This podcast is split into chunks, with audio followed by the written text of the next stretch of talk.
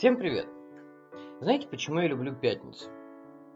Потому что это конец недели. И, как правило, недели долгой, сложной. Но пятница такой хороший день, потому что понимаешь, что все, вот оно. Твоя любимая или нелюбимая работа сегодня уже закончится. Буквально один денечек, а вечером уже начинаются выходные. Ну, за исключением тех людей, которые работают посменно, или людей, которые периодически на дежурство уходят, вроде врачей. Но, тем не менее, мы тоже все очень любим пятницу. Я надеюсь, что вы пятницу любите не только поэтому, но еще по одной причине, которую я обзвучивать сильно не буду, это вы сами догадаетесь. Но при этом здравствуйте еще раз, сегодня пятница, новый эпизод подкаста «Сумасшедший кубик». С вами Алексей, и давайте сегодня поговорим про, знаете, про одну психическую болячку. Ну, говорят, что коллекционирование это первый шаг к безумию. А настольщики в большинстве своем все-таки коллекционеры. Я не хочу сказать, что мы безумные, хотя, наверное, иногда мы и безумны. Бывает такое. Но, тем не менее, в среде фанатов, любителей настольных игр, настольных гиков, бытует мнение, что коллекция должна быть большая. И, как правило, не знаю, гласно, негласно, мы, э, когда спрашиваем у человека, а у тебя сколько игр? И человек говорит там, ну, 100 и больше, все, М, да, это клево. Прям, вот это матерый настольщик. Правда, иногда некоторые привирают, ребят, никого не хочу обидеть, но согласитесь, 100 коробочек э, из серии Звездной Империи, там Сигил, Мачикора, э, там Салат Удачи. Это одно дело. И 100 коробочек на манер Глумхевена, Покорение Марса, там Сквозь века, это все-таки дело другое.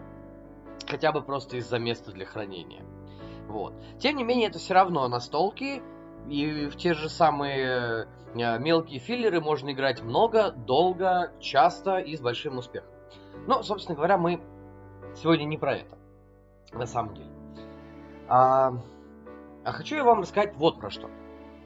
Все дело в том, что у каждого свой лимит коллекции.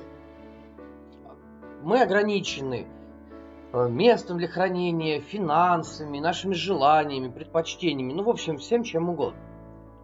И какой-то момент подходит, ну, черта, да, вот этот лимит, он ну, в общем, его нельзя превысить, да? Или он просто превышен, настолки, допустим, начинает валяться повсюду, и вы начинаете думать, что же делать. Так вот, первый момент – продавать. Ну, логично, наверное, да? А, и первое, что приходит в голову, а как? А что выбрать? Вот я не хочу это... Про... И люди подходят к своим полкам, открывают там шкафы, и начинают пристально смотреть на корешки на столок, на коробки, и думают, нет, это я не хочу, ну вот, а может быть это продать? Нет, ну там такая была партия хорошая, классная. В общем, мы начинаем придумывать для себя любые абсолютно примеры. Почему мы не хотим что-то продавать? Или наоборот хотим. Ну, такое тоже бывает. Я хочу с вами поделиться сегодня своим мнением по поводу 10 настольных игр, достаточно интересных, достаточно, ну как сказать, топовых, наверное, да, э, которые есть у многих людей в коллекции, и в том числе они были у меня в коллекции. А, к чему вообще вот... Почему такая тема сегодня интересная и, может быть, немножечко странная? Дело в том, что уже несколько недель подряд разные абсолютно люди спрашивают меня, про продажу настолок. Но спрашивают про мои ощущения. Не в смысле, что я там делаю, как я продаю, какие цены ставлю. Не, абсолютно. Я не, не, не занимаюсь э, перепродажей, спекуляцией. Это не моя тема, это не мое дело, да? У меня мысль, что настолка должна лежать на столе и играться, да, не пылиться на полке. Но как выбрать, да? И спрашивают, а как ты это, а почему ты продал это? Ой, а как же, вот буквально свежий случай, э, связанный, ну, я записываю в четверг, да, соответственно, для вас. А, и сегодня я продал новую коробку экспедиции Арес, по которой поколение Марса. И несколько человек меня спросили, а ты что ее продаешь? Я говорю, да, ну вот, ну так сложилось. На самом деле, потому что, когда я заказывал покорение Марса, вот этот мал, ну, малый Марс, скажем так, я не успел еще поиграть в нормальное покорение Марса. И для меня вот эта экспедиция Арест должна была, возможно, стать э, таким вот личным гейтвеем вообще в э, саму вселенную данной настолки. Но получилось так, что однажды в кафе у Завена мы сели и поиграли в покорение Марса. Это было еще в конце 21 года. Мне настолько понравилось, что я просто купил весь большой Марс, а что с этой коробкой делать, я уже не знал. Потому что, ну, я прекрасно понимаю, отдаю себе отчет, что мы в нее играть не будем. Поскольку у нас есть большое покорение Марса, которое нравится моим друзьям, э, моим коллегам, с кем мы играем там э, часто, она нравится мне. То есть, ну, зачем я буду распаляться в разные вселенные, скажем так. И вот таких примеров будет сегодня 10. А, почти все здесь игры, ну, если и не в сотне, да, топ-100 БГГ, ну, где-то близко, или, по крайней мере, имеют достаточно высокий рейтинг. То есть я не буду говорить про какие-нибудь свои любимые проекты с Кикстартера, которые приезжают, я там пару раз в них сыграл и продаю, про которые, возможно, вы даже не слышали. Ну, ну просто зачем, да? А, я думаю, мы посвятим э, еще какой-нибудь выпуск такой же тематики, связанный с Кикстартером. Да и, в принципе, достаточно часто я говорю про игры с Кика. Давайте сегодня поговорим про что-то такое общеупотребимое, скажем так. Так вот, я отобрал 10 настолок, и для каждой есть своя такая, ну, серьезная достаточно причина, помимо обычного и банального надоело. Да?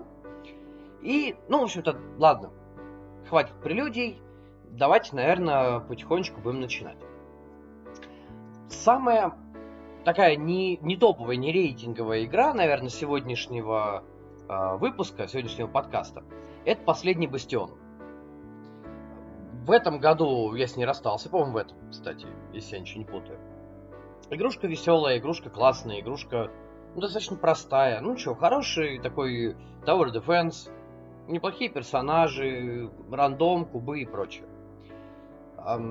При том, что мы даже с сыном пробовали в нее играть, ну, с переменным успехом, скажем так. Наверное, я слишком рано его посадил за такие игры. Ну, тем не менее, пробовали, да?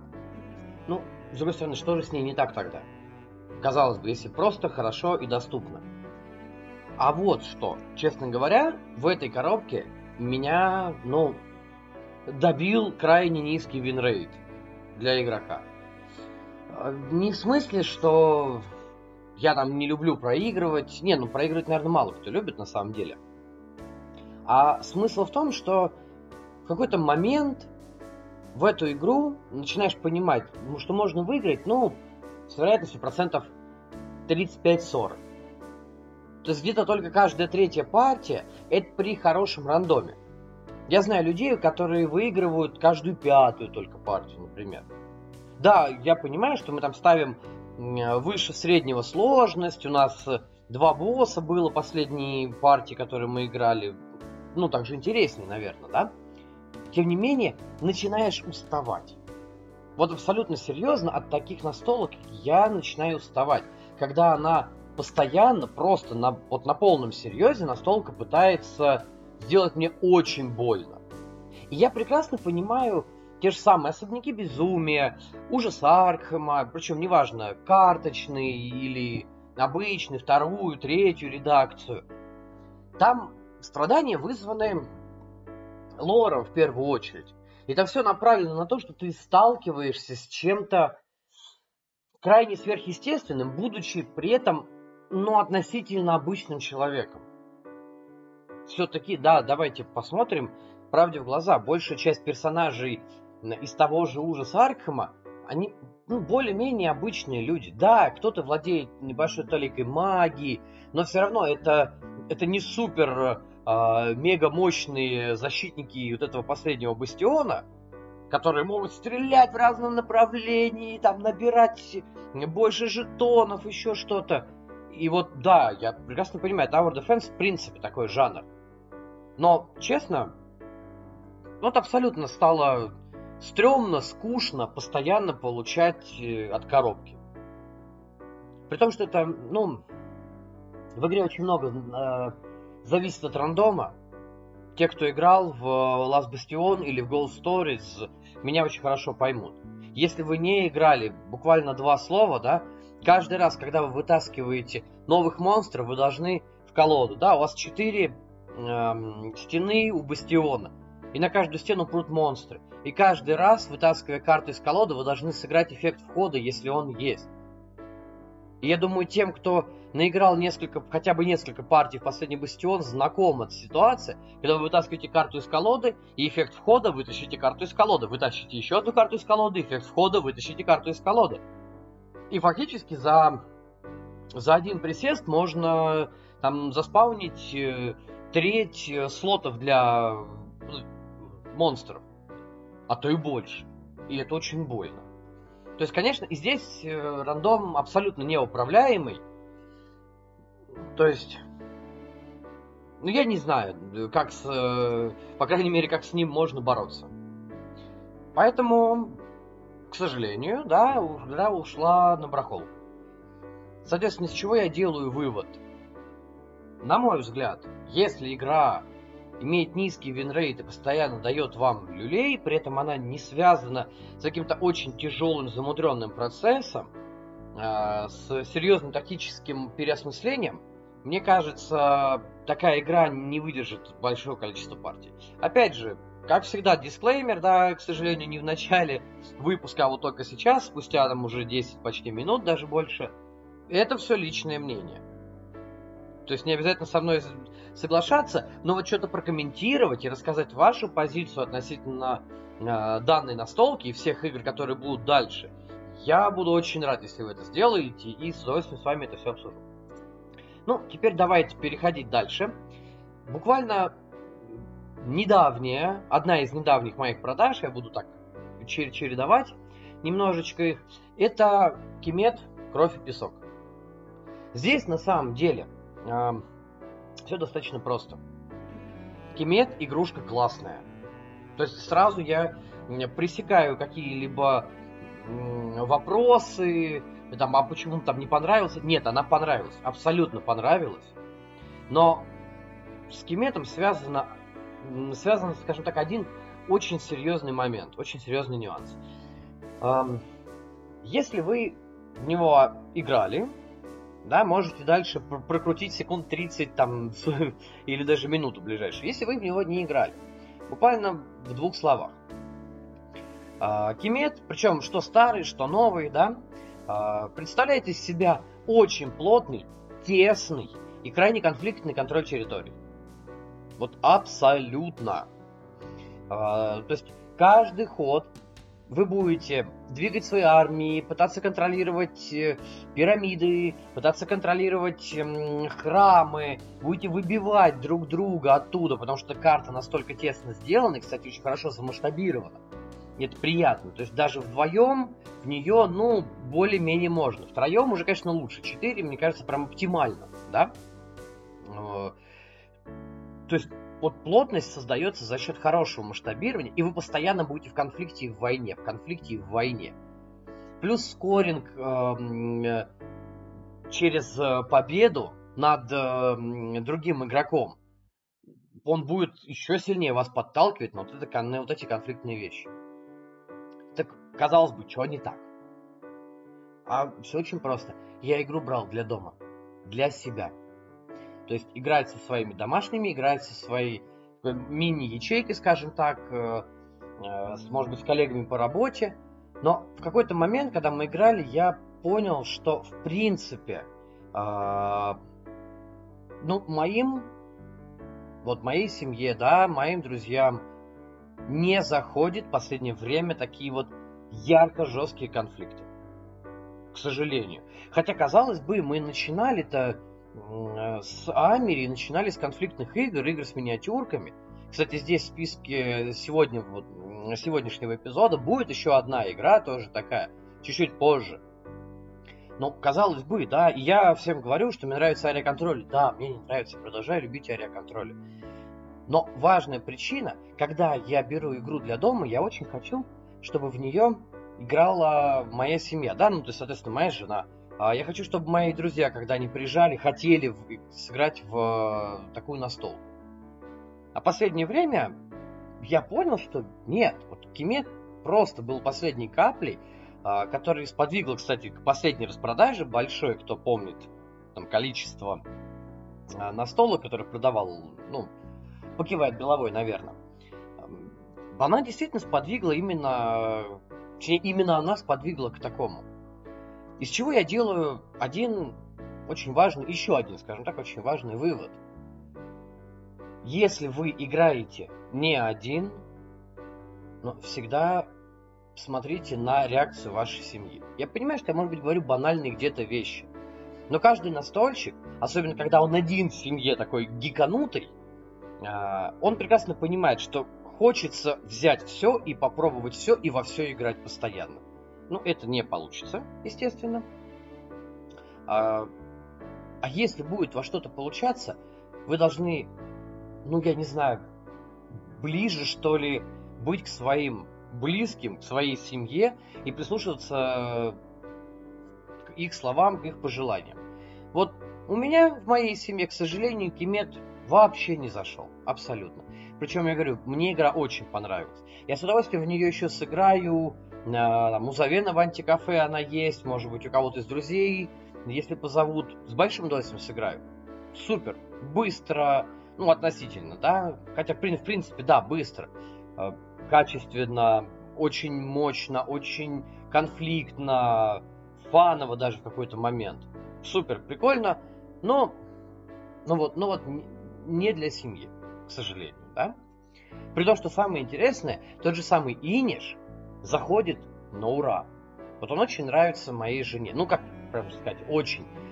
Если учесть то, что она не настольщик совершенно, играет очень редко, Э, относительно, по крайней мере, меня вообще прям редко. Но тем не менее, Выниш, она готова сесть поиграть, и ей это нравится. Кемет вообще мимо, абсолютно. Ну, переходим дальше тогда к, к более другим играм. И следующая э, настолка тоже не очень высоко в рейтинге, но достаточно на слуху у всех, там, ну, многих даже, да?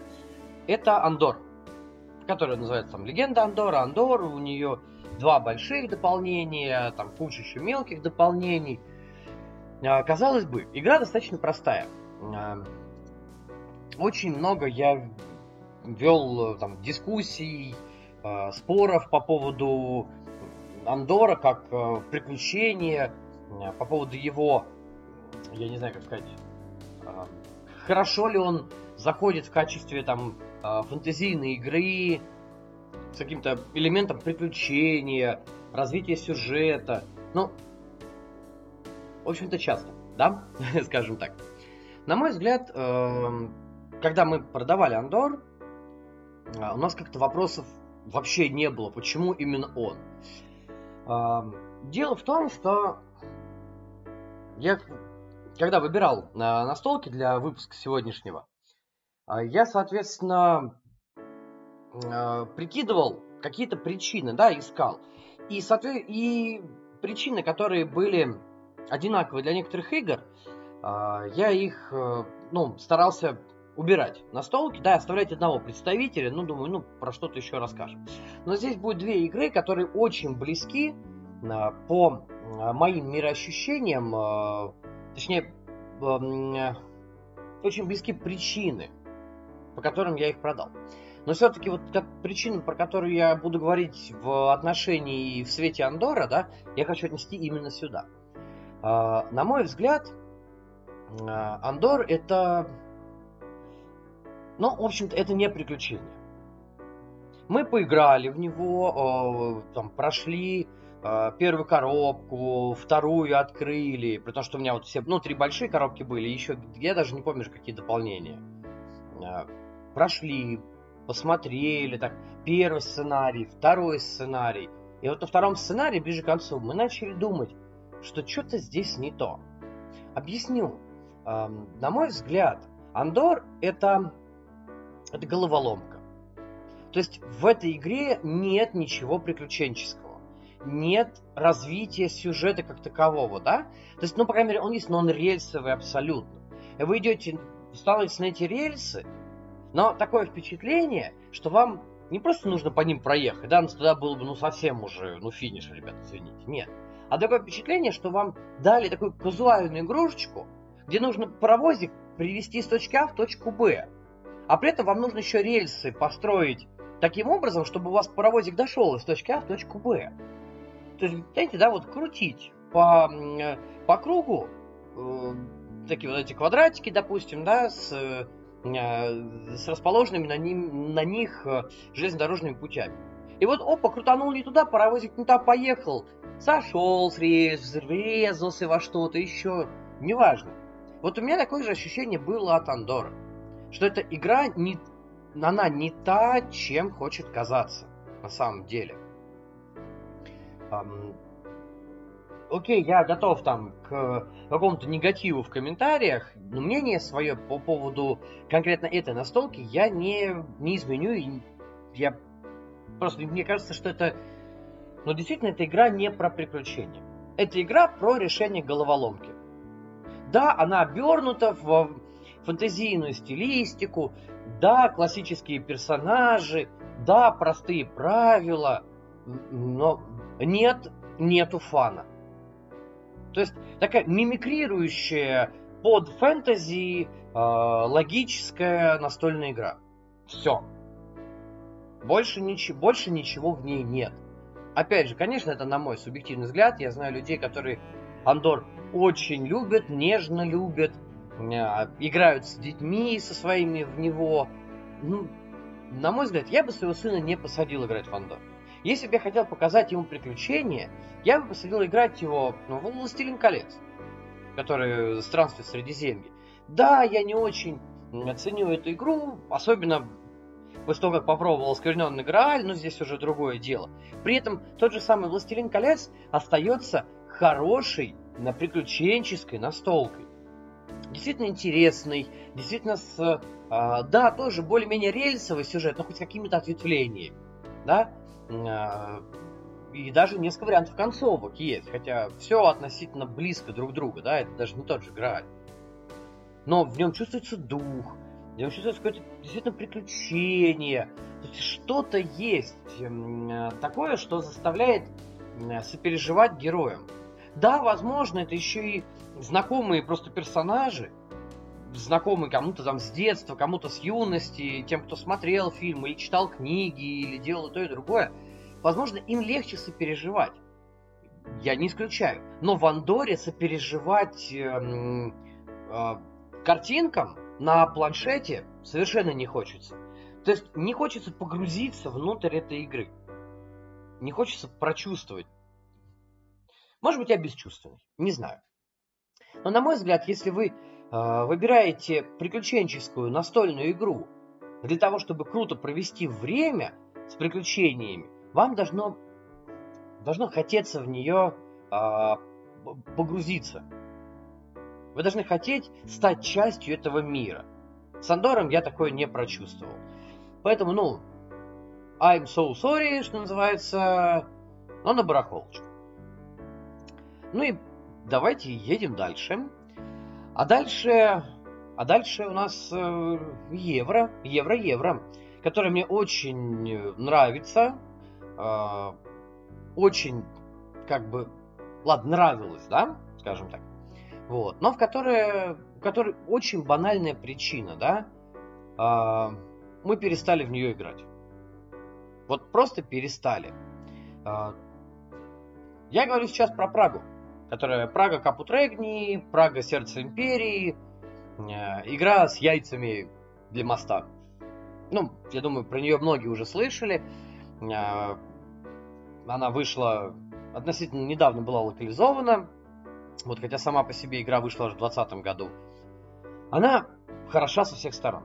Она интересная, в ней хорошая система ронделя, в ней э, ну, как сказать, вариативность очень на высоком уровне, да. А, опять же, есть мой любимый кризис-менеджмент, потому что количество раундов так или иначе ограничено. Вы должны понимать, что лучше. Плюс тут можно и подрезать друг друга, да, да. Но перестали, да. А теперь объясню уже более глубоко причину. Дело в том, что это игра от э, Владимира Сухи, э, чешского автора, который помимо Праги сделал еще э, Пульсар, который вот должен тоже выйти, по-моему, у Гаги. Хотя игра, кстати, достаточно старая. Который э, ну, поучаствовал в создании Мессины, э, относительно новая настолка. Э, достаточно, ну тоже со своеобразным сеттингом, э, с такой э, не темное средневековье, там, по-моему, 12, то ли 12, то ли 13, то ли 14 века, где-то такое, на Сицилии. В общем, надо спасаться от чумы. Есть интересные находки, да? Но самое главное, Сухи – автор подводных городов. А подводные города – это, ну, одна из самых любимых, наверное, наших евро, в котором мы играем достаточно часто, разным составом, но при этом она нравится почти всем. И, собственно говоря, я не скажу, что Прага и подводные города ну, прям одинаковые. Нет, конечно, иначе бы, если они были одинаковые, Прага бы не поднялась настолько высоко в рейтинге. А сейчас она на минуточку на 155 месте при общем рейтинге в жанре стратегии на 95. То есть топ-100 стратегий. Это очень круто. То есть абсолютно, ну, супер, да? И вот, на мой взгляд, тем не менее, Прага очень похожа с подводными городами. А, в Праге есть Рондель, про который я говорил. Он шикарный, да? При этом в подводных городах да, есть возможность сыграть, э, не возможность, есть обязательство сыграть карту вместе с э, ячейкой. Сделали э, в цвет, еще и забрали карту, ну или разыграли ее, да? Не в цвет, просто заплатили. То есть как плата за действие. А в Праге а, как таковой платы за действие нету. Есть плата в ресурсах точно так же, да, чтобы построить часть стены, чтобы построить городской квартал, ну, в общем-то, да, помочь Праге вырасти. Или улучшить свой планшет. А, но, тем не менее, здесь чем-то похоже. То есть вы каждый раз что-то выбираете. И вот мы несколько раз, меня даже была где-то статья по сравнению, да, но относительно недавно, может быть, там пару месяцев назад, а, мы опять сыграли несколько... Ну, так получилось, что достаточно короткий срок играли и Прагу, и подводные города. И как-то мы поняли, что подводные города более, что ли, гладкие и вылизанные. При схожих, сразу скажу, не одинаковых, а схожих механиках очень хорошо чувствуется почерк одного и того же автора, но при этом, я говорю, действительно, подводные города показались более сбалансированными, что ли. Прага в этом смысле э, немножечко не дотянула. Поэтому я сделал для себя вывод, что Сухи хороший автор, интересный. Он не автор одной игры ни в коем случае. Но при этом, э, опять же, сразу скажу, я не играл в Пульсар, не играл в Мессину, к сожалению, хотя Мессину у меня была э, мысль взять. Но как раз э, после знакомства точнее, более тесного знакомства с Прагой и подводными городами и просмотра летсплея на Мессину, я понял, что Мессина, скорее всего, Мессину, скорее всего, ждет та же участь, что и Прагу. Потому что все-таки при своей, я говорю, ну не гениальный, Сухи не гениален, но все-таки он талант, талантливый человек. И при всем своем таланте, а, на мой взгляд, у него достаточно похожие друг на друга игры. Да, я говорю, не одинаковые, но похожие. Из чего я сделал в свое время вывод, а зачем держать в коллекции, ну, похожие игры? Тем более, если все вокруг уже поставили себе а, галочку, да, что мы хотим играть вот в это, а не в это. То есть мы не хотим играли в Прагу, пробовали, нет, спасибо. Мы хотим в подводные города поиграть. Плюс, я говорю, мне кажется, она все-таки, ну, поглубже. Помимо того, что она более вылизана механически, подводные города за счет а, не просто выкладывание тайлов вокруг своего маленького планшетика, да, действий, либо э, в город. А, она, ну, больше, скажем так, в ней ничего нету. Нет, ну, опять же, я не в смысле, что совсем пустая игра или, или это единственные варианты. Нет.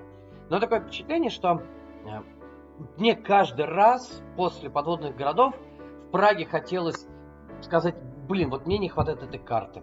Мне так хочется сейчас вот карту сыграть, мне так хочется сейчас что-то с нее сделать, что-то проактивировать, а нету возможности.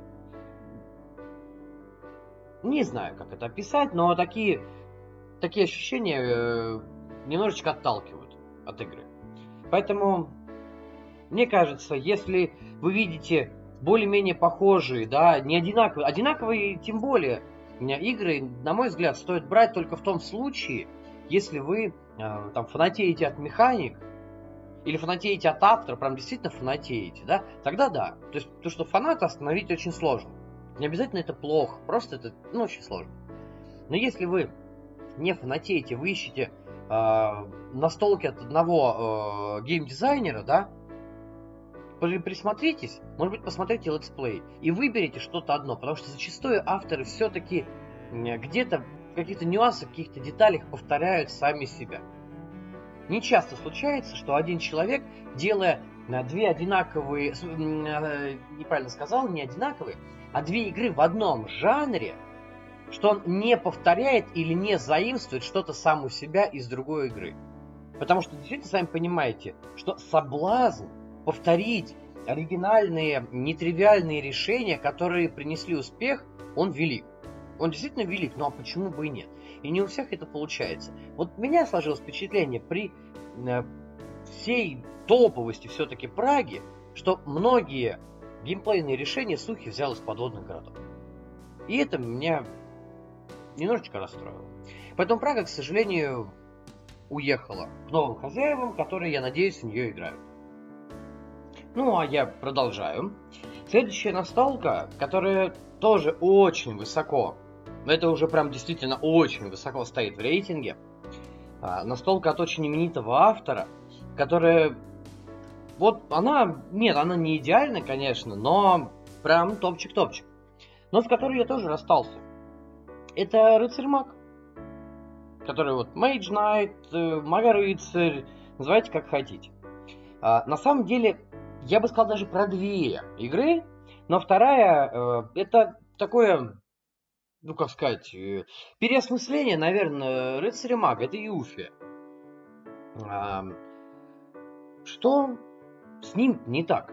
Казалось бы, ну, очень высоко в рейтинге э, стоит игра. Э, считается там чуть ли не вообще мега топом, да, одним из.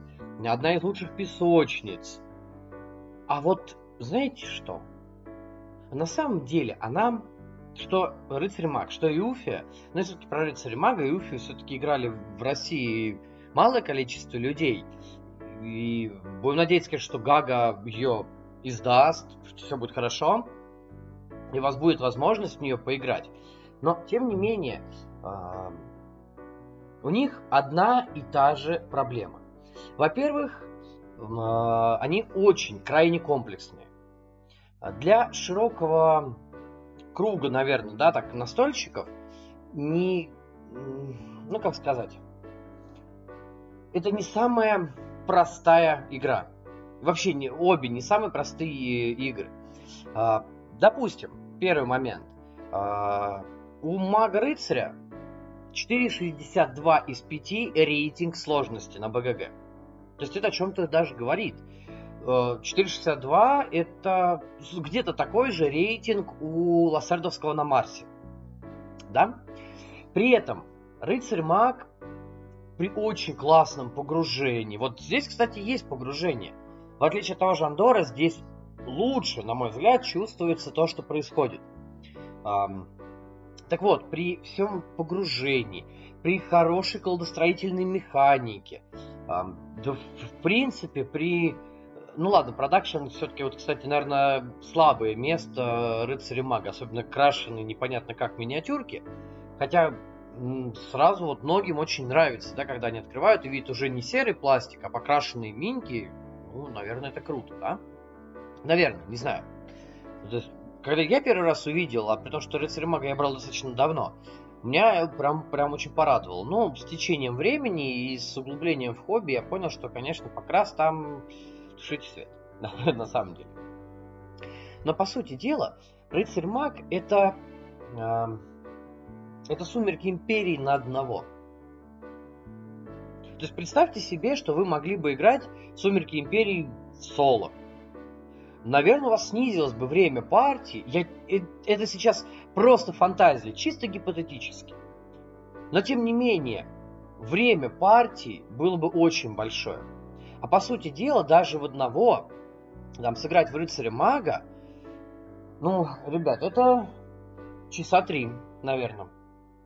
Вот я на полном серьезе говорю. А, плюс у игры очень большой фидлинг. Потому что достаточно большое количество монстров разных, которых нужно доставать из разных стеков с жетонами. У вас есть колода, которую постоянно должны прокручивать. Плюс у вас есть дополнительные колоды наемников, которые вы берете себе в отряд. Колоды заклинаний, колоды артефактов, которые вы постоянно должны прокручивать. То есть, действительно, фидлинг очень жесткий и очень жестокий порой, да? А, окей, я согласен, что некоторые персонажи, которые были в дополнении, которых потом запихнули в вот это Ultimate Edition, да, для них компания, я честно забыл, сейчас не, не, не, буду рыться, вспоминать. А, забыл там, да, была компания э, за мужика, который там с медведем, да. Э, там прям еще больше накидано всяких деталей было. Э, очень сложная боевая система. Вот, кстати, в Юфи боевая система намного проще и, мне кажется, изящнее, что ли, чем в Рыцаре Маги. В Рыцаре Маги очень сложная боевая система я не знаю, каждый первый человек, который наиграл больше там трех партий в рыцаре мага, скажет вам, что для того, чтобы полностью разобраться с боевкой, им потребовалось, ну, как минимум, провести там спиток боев с кучей ошибок, с постоянным заглядыванием в книгу правил, а точнее первые там пару боев, вы вообще просто не выпускали рулбук из руки. И при всей я не знаю, да, там, а, как подобрать слово, не то что интересности, а при всей глубине боевой системы она достаточно такая все-таки, ну, мощненькая, мягко говоря. Так вот, при всей этой глубине она настолько тяжело описана настолько изобилует деталями, что для того, чтобы это запомнить, требуется очень много времени. Соответственно, у таких игр есть очень большой минус. Вы не хотите их раскладывать постоянно. Потому что это время, которое вам нужно для подготовки игры, для того, чтобы ее, э, ну, то есть для сетапа, да, для того, чтобы в нее вникнуть, для того, чтобы сыграть в нее. То есть это, условно говоря, не настолка на вечер. Если вечером можно легко и непринужденно, я сейчас говорю абсолютно серьезно, да, на личном примере, но абсолютно серьезно, Вечером можно легко и непринужденно сесть, разложить Грааль и сыграть одну главу, а то и две, ну, зависит от того, какой у вас вечер и насколько рано вам вставать. Но одну главу в Грааль разложить не так сложно. Хотя там тоже есть определенные проблемы с э, картами, с локациями, которые вы должны раскладывать каждый раз, с, вашим, с вашей личной колодой. Но как-то я не могу сказать, почему мне так кажется, но мне кажется, что в Грале, например, это намного это занимает, занимает намного меньше времени. Рыцарь Маг это ультимативный э, сценарное, да, такой э, с очень серьезным налетом евровости э, Амери, для которого нужно очень много времени и очень много знаний и очень частое количество частые подходы, чтобы не забыть все, что там есть. И просто действительно в какой-то момент э, у вас э, начинается э, диссонанс, и вы понимаете, что вы лучше потратите такое же количество времени на то, чтобы сыграть с другими людьми, с живыми людьми. Потому что, ну, по сути дела, я, конечно, говорю сейчас, может быть, как адепт соло на стола, но мы пробовали в Рыцаре Мага, мы пробовали в Иуфе играть вдвоем, мы даже втроем один раз пробовали в, Иу... В Мага Рыцаре. Давно это было еще. И я просто понимаю, на самом деле, свою жену, которая сбежала посередине партии, потому что она говорит, ну это все, это финиш. Потому что я пытался ей помочь, мы шли чисто кооперативно, там есть такая в некоторых сценариях возможность. Он просто сбежала посередине партии. Я сначала на нее обиделся, а потом понял, что, ну, ну, просто человека снесло крышу. Абсолютно. От э, того э, обилие нюансов, то действительно неподготовленный человек, э, его можно сравнить с э, беднягой, которому нужно найти иголку в стоге стены. Вот он прыгает, он ищет эту иголку, он постоянно натыкается хрен пойми на что, но только не на нее. И когда все-таки натыкается на нее, ему говорят, а это не та игла, ты должен найти другую. То есть в этот момент хочется сказать, да, и все. И просто выкинь чертовой матери.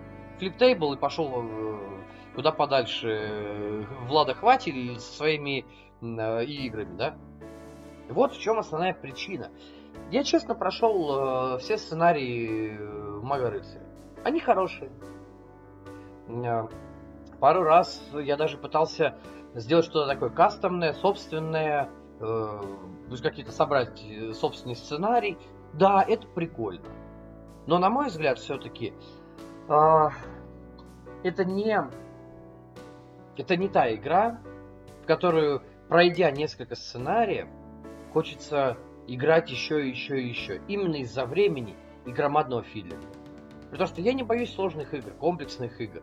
По крайней мере, по тому, что присутствует в подкасте и в блоге, я думаю, вы это уже поняли. Я вам даже больше скажу, мне привлекают большие, сложные, комплексные игры. Но в условного Лассерду я готов сесть намного чаще, чем того же Рыцаря Мага или Вылуфи. Поэтому сорян, Влада, сорян, ребята э, из Чехии, вы очень классно делаете настолки, но, к сожалению, ми. Погнали дальше. А, следующая игра, за которую меня уже тоже попытались распять, за то, что я ее продал, а, это Forbidden Stars.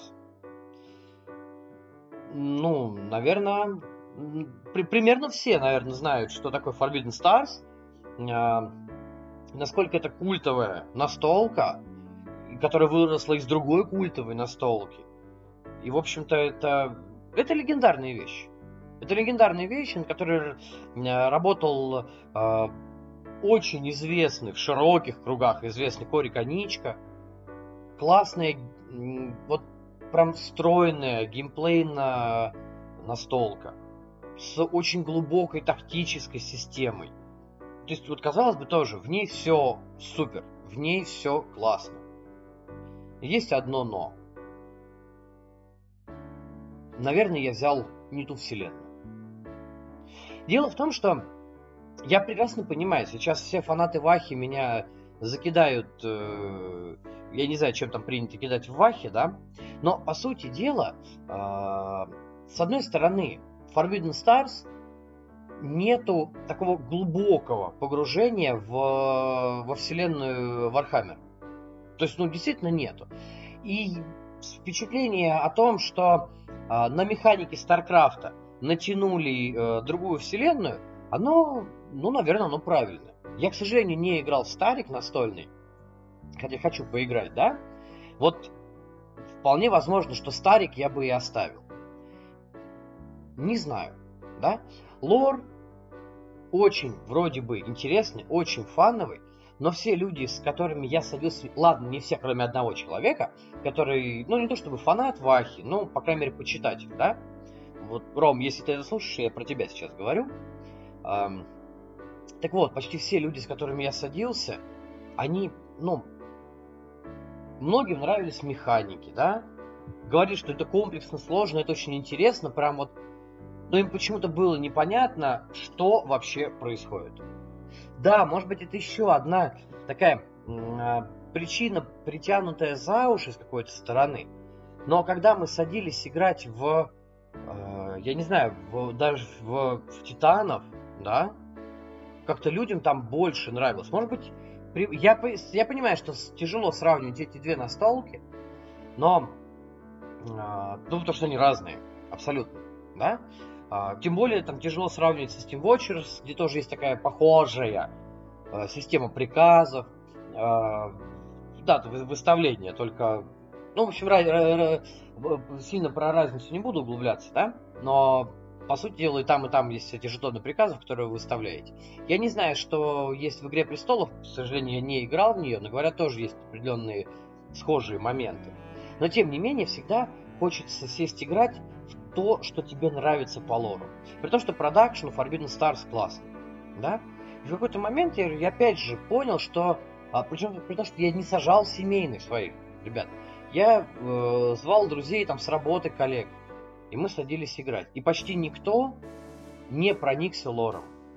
И в какой-то момент, э, я говорю, при выборе, ну давайте какой-нибудь такой серьезненький ариаконтрольчик, да, давайте Forbidden Stars долбанем. Все, не, не, не, не, давай Титанов лучше. Хотя Титаны, казалось бы, ну вот историческая составляющая ближе оказалась в моей ячейке и моим коллегам по хобби, чем э, Ваха. Я понимаю, возможно, это притянуто за уши. У меня даже был э, доп, который я брал, да, э, Forgotten World. Очень хороший доп, с очень классным продакшеном. Все замечательно, все классно. Но я не знаю, это как а, показать э, фанату Властелина колец, э, я не знаю, да, киберпанк, трилогию Гибсона, и сказать, вот это классно. Человек посмотрит и скажет, да ну его нафиг, я пойду лучше почитаю какой-нибудь фэнтези. Я лучше даже Перумова почитаю, чем вот этого Гибсона. Вот приблизительно то же самое. Обидно на самом деле, но, к сожалению, вот это, а, это казалось такой вот правдой моей игровой ячейки. Мне очень жаль, но такая, такая причина, мне кажется, тоже имеет место быть. Поэтому, э, если вы думаете что-то покупать, даже то, что многие хвалят, все-таки посмотрите на лор.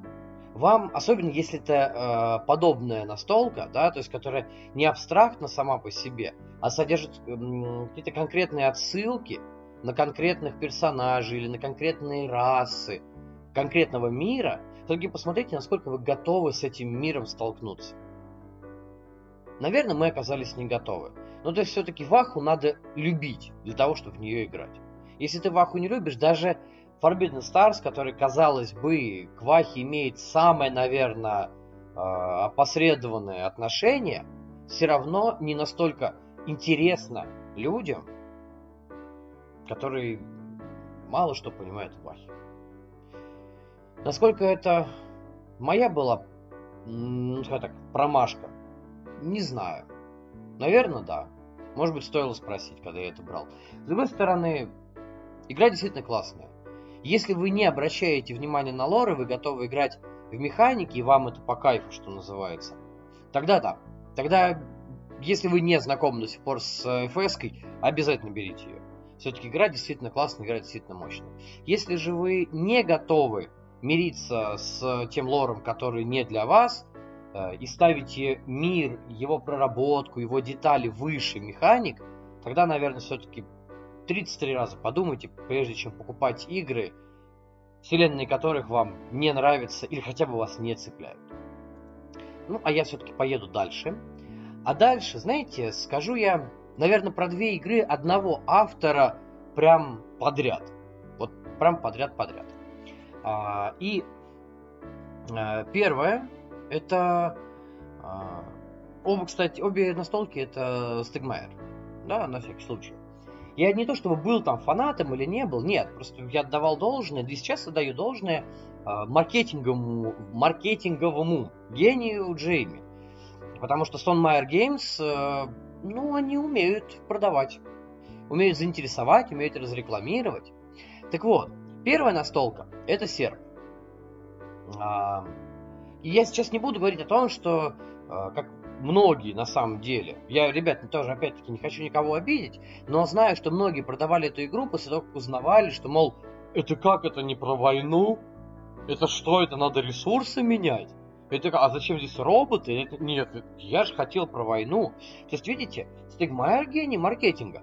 Он продал свою достаточно, ну,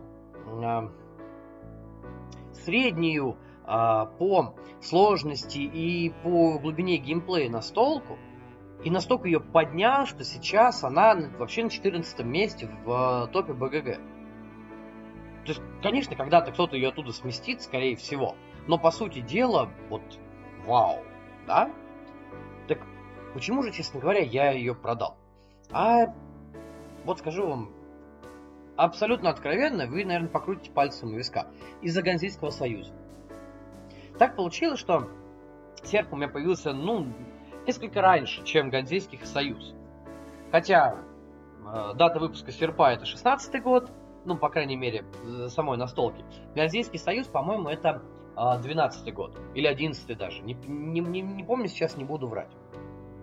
Но когда я еще и прочитал о том, что Стегмайер вдохновлялся Ганзейским союзом, когда он делал свою настолку, я начал просто как-то поглубже к ней приглядываться. И знаете что, ребят, мне кажется, при том, что Серп все-таки это неплохая игра, привет, Завен, Серп это неплохая игра, но для меня Серп стал мега вторичной настолкой.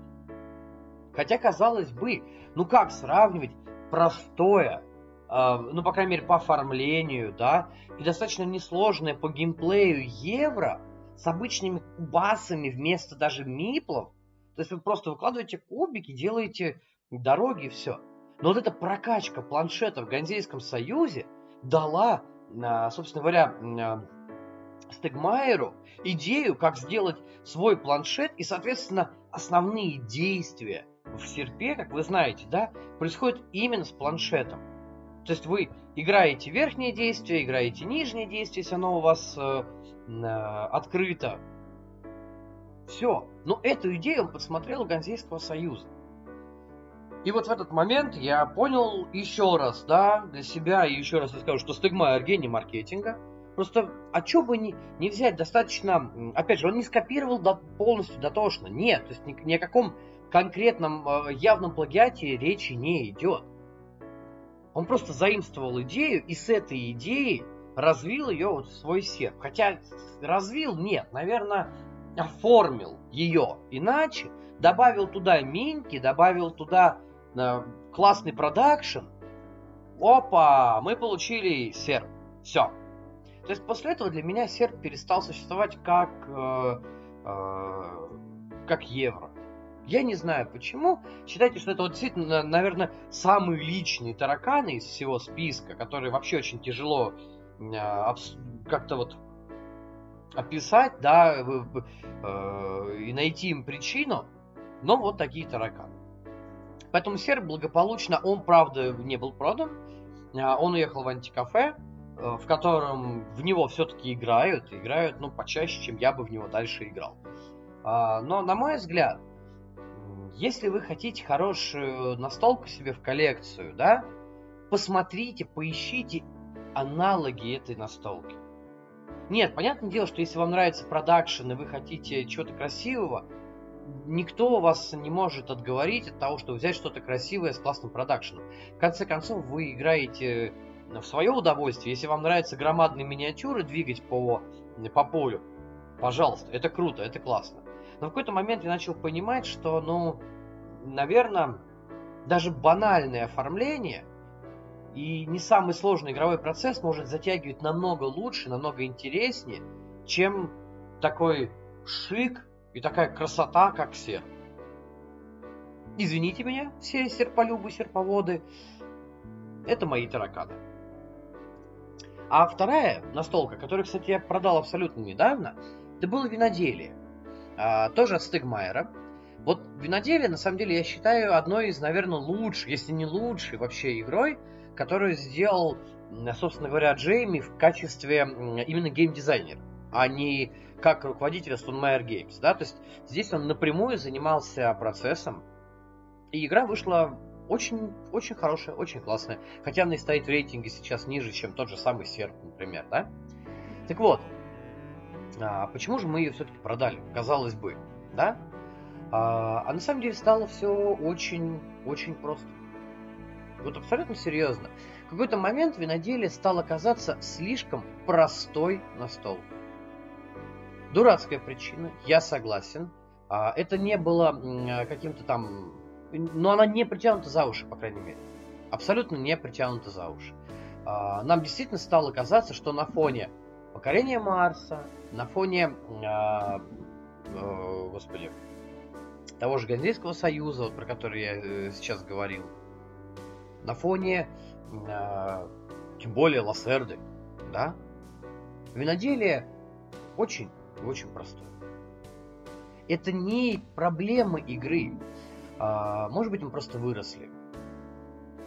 Может быть, нам хочется чего-то, а, если простого, то в более приятном сеттинге, да? Потому что у нас до сих пор осталось э, Rivers of Midgard, в который мы с удовольствием играем. Но там нам, нам нравится, что там много кубиков. Все. Но она такая же простая абсолютно, да? А, а вот если мы хотим чего-то более такого прям еврового, все-таки, да, допустим, тот же самый Лассерда. Mind Clash, э, то есть вот, анахронность, э, то есть там Трикерион, который я сыграл, теперь сейчас жду. Очень надеюсь, что, может быть, до того, как она приедет, еще поиграю. Лассерда, Лассерда, очень даже. Я не знаю, э, чем это тоже объяснить. Наверное, это какой-то, может быть, личный рост. Но э, действительно в какой-то момент начинаешь понимать, что хочется чего-то прям не зубодробительного, но э, менее пассиансоподобного по, по сложности. Да? Все-таки виноделие стало действительно очень простым. И последние партии, которые мы играли, они проходили достаточно быстро, бодро. Это не, я говорю, опять же, это же классно. То есть приятно, когда вы можете сесть, там вообще две партии скатать за вечер в, в то же самое виноделие. Особенно там оптимально вместе с составом. Ну, это же классно. И действительно, когда набираешь опыта, понимаешь, что действия, которые ты будешь делать, ты уже научился планировать там на 2-3 сезона вперед. Понимаешь, что может сделать соперник, там, или, или соперники, если играете там втроем, четвером. И это какой-то момент становится очень просто. Все-таки хочется каких-то какого-то челленджа, да? Виноделие перестало давать челлендж. А в евро, на мой взгляд, челлендж очень важен. Потому что еврогеймы, они, ну, у них намного больше играбельности, чем у какого-нибудь там сценарно-сюжетного Амери. Ну, согласитесь, действительно так и есть, потому что сама по себе настолка настроена на то, что каждый раз могут быть абсолютно разные ситуации, с которыми нужно тягаться. А все-таки в зомбицфиде, как бы вы ни поперли, у вас есть сценарий, ну да, может быть, по-разному будут выходить зомбаки. Но по сути дела ничего не изменится. Вы как шли из точки А в точку Б, так и должны дойти из точки А в точку Б. Ну да, возможно, выберете немножечко другой маршрут, но количество возможных маршрутов все равно ограничено. Вот и все. Здесь нужен, э, я имею в виду в евро, сам геймплей построен на том, что всегда партии будут разные. Причем достаточно разные, да? То есть много контента, а, куча вариантов победных условий или возможности дойти до, до, а, до конца партии, используя разные стратегии. Вот виноделие перестало быть... Она перестала давать челлендж. Абсолютно. Нет, конечно, виноделие не стало э, филлером каким-то, но э, если опять же брать сравнение с теми же самыми филлерами по времени, но лучше мы возьмем, сыграем пару партий в синдикат, чем одну партию в виноделие. Потому что все-таки от большой игры хочется какого-то большого челленджа, да? Все. Для нас, для нас он кончился. Извини, Джейми, ты сделал классную настолку, но как-нибудь в другой раз. Ну что, ребят, осталось немножечко. Опять мы перешагнем часовой рубеж. Но дальше две игры, которые... Э, я даже не знаю, как... Э, наверное, с ними я расставался с ну, не то чтобы без причины, да, а, но найти для них адекватную причину было достаточно сложно. И поверьте мне, такое бывает. Но это тот самый случай, когда я не жалею. Первое это Кланк, кстати, со всеми допами. А вторая это Blood Rage. Как ни странно, хотя в нее у нас наиграно очень большое количество партий. Но если с Blood Rage есть один нюанс определенный, который э, сподвиг меня, да, и он опять же немножечко пересекается с семейными, э, скажем так, ценностями, да, все-таки мы в последнее время просто поменяли вектор. И большая часть авиаконтроля, которые мы играем в последнее время, они евровые. Вот прям евровые-евровые. Э, то есть по той же причине, по которой у нас не зашел Кимет, по этой же причине мы решили все-таки отказаться от э, Blood Rage. Да? Потому что как-то в последнее время людям ну, по крайней мере, моей семье, да, хочется на... не хочется открытого конфликта, хочется, наоборот, чего-то такого, э, по крайней мере, без видимости открытого конфликта, но конфликтную игру. Поэтому, например, Брианбор у нас пошел очень хорошо. Я говорю, я не знаю, как объяснить, почему Иниш до сих пор у нас в фаворе, да? Это, наверное, надо спросить у моей супруги, да? А, или сам, те же самые киклады. Но киклады как раз-таки более евровые, чем а, Blood Rage. Но об этом, я думаю, все-таки мы поговорим, я имею в виду про киклады, Иниш, да, и Кимет. Это будет отдельно, наверное, может быть, статья, может быть, э, какой-то разговор, да. Но Blood Rage при всей своей тоже все-таки евровости, да, мы поняли, что ну вот, ну нет, да, не, не у, при сравнении, в сравнении с тем же самым Брианбором абсолютно как бы все-таки мимо. При том, что Blood Rage остается тоже топовой игрой. И здесь, наверное, основная причина смена, смена приоритетов, да, смена какой-то парадигмы в, во взгляде на настольные игры. То есть, буду ли я в нее играть? Да, если позовете, буду. А, буду ли я держать ее у себя дома? Ну, теперь уже очевидно.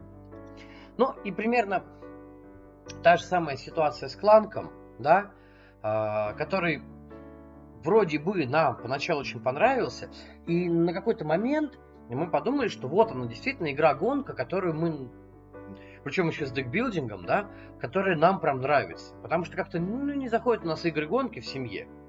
Вот э, в таком формате. А тут вроде бы и, и, и прикольно, и лорчик интересный. Ну, не то чтобы лор, как бы, да, а просто сам сеттинг интересный, да.